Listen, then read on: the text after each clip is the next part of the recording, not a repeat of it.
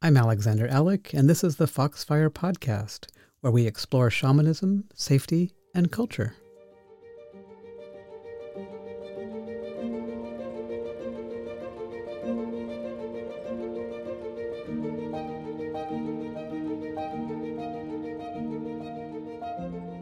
I'm Alexander Alec. Welcome to the Foxfire Podcast. Today I'm here with Annika Berman, and in this episode, we're going to be talking about shamanism and the people who practice it. Hello, Annika. Hello, Alexander. So, in our last episode, we promised to begin to define shamanism. Let's start with the people who practice it. Great. Sounds good. So, who is doing this and why might they seek out this type of work or practice? Well, over the years, I've found many different reasons that people come to shamanic work and practices. Some of those reasons are personal and some are professional. And most commonly, people uh, tend to come to shamanic work seeking healing and healing for themselves specifically.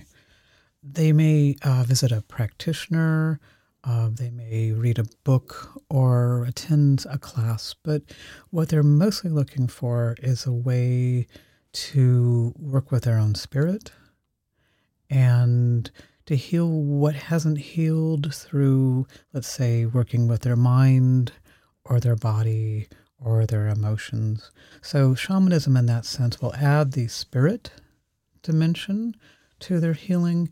And I would say, really, most people are looking for that. They'll come into shamanic work and uh, and go back out. They're not looking to become a shaman. Um, they're not looking for you know a longer commitment. They're just really asking, you know, will this help me um, heal, finish my healing, uh, take me further on my healing journey? Uh, for for example, for other people, uh, they'll come to shamanism looking for a spiritual pathway and also spiritual practices. Now, shamanism is a little bit different in this sense because it it adds in the component of earth and uh, the cosmic energies or divine energies. Uh, it also brings in the aspect of the plants, the animals, stones, and ancestors. And some people come to this work looking to find their roots, uh, and also to seek out to seek out connection. Also, here it's really common that people are also looking for community and a community of people. I would say like like-minded community.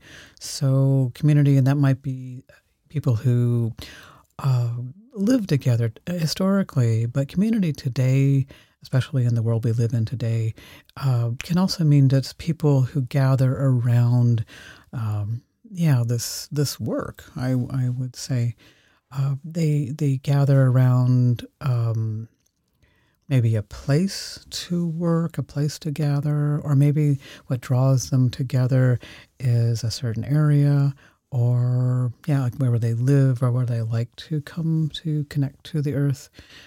And uh, that can be a really, really strong motivator. It can also be a really, really strong way to um, experience community and, and connection. And again, uh, spirit, you know, our spirit, but also our spirituality.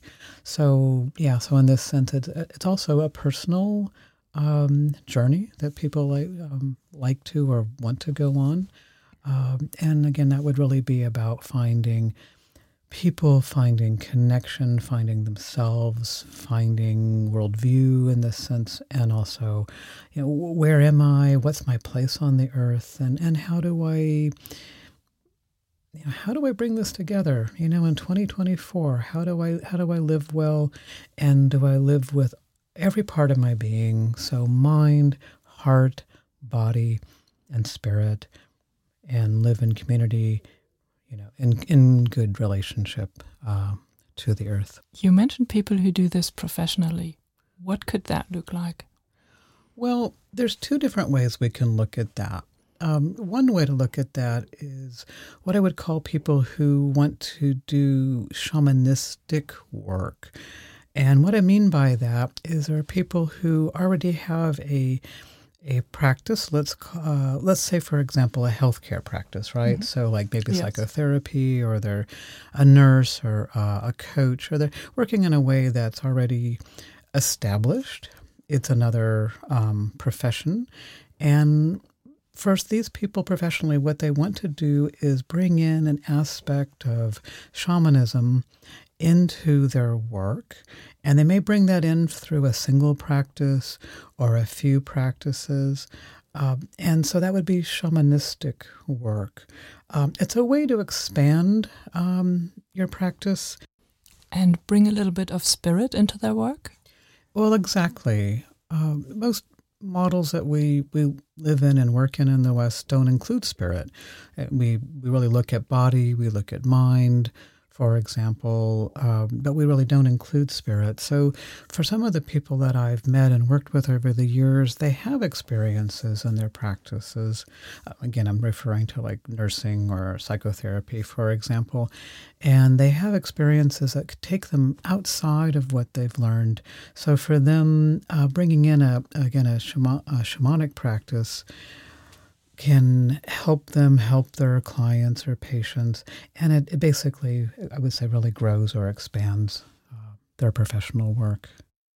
And then there are people who, uh, through a lot of time and training, and, and usually this is over decades, uh, will completely step into the shamanic worldview and really step into uh, fully being trained and fully potentially if they're asked step into a a position of acting as a shaman for a a community.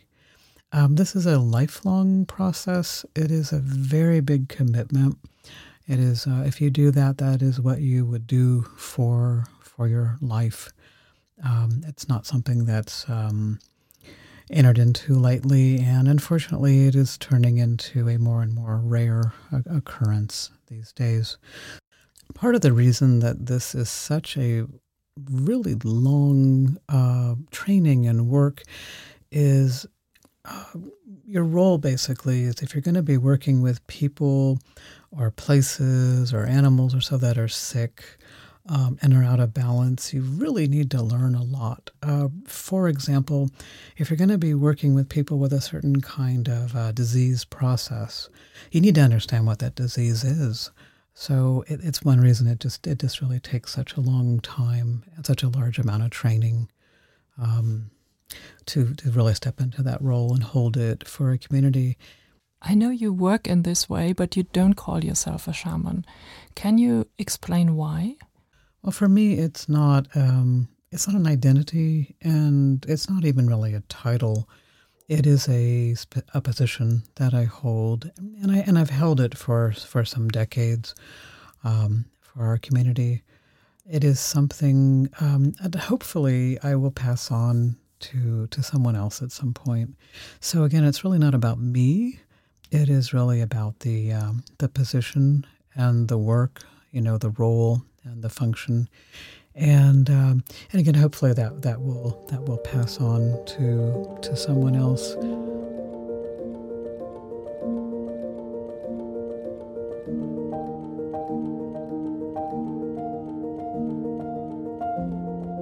You've mentioned practices quite a bit, but what does that mean in a shamanic sense?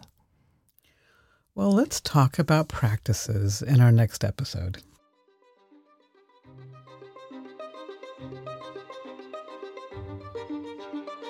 The Foxfire podcast is hosted and produced by me, Alexander Alec. Co hosted by Annika Berman. This season's theme by Century Music. Special thanks to Kati Meaden and Christian Roth at goyippie.net, Ellie Hale and Rhiannon Morgan at University of Birmingham, and to the whole team at the Foxfire Foundation in Berlin, Germany. You can find us at Apple Podcasts, foxfirepodcast.com, or on your favorite app. If you like our show, please subscribe, follow, or we'd love some stars and a review. For our release schedule and behind the scenes pics, we're on Instagram at Foxfire Podcast. Until next time.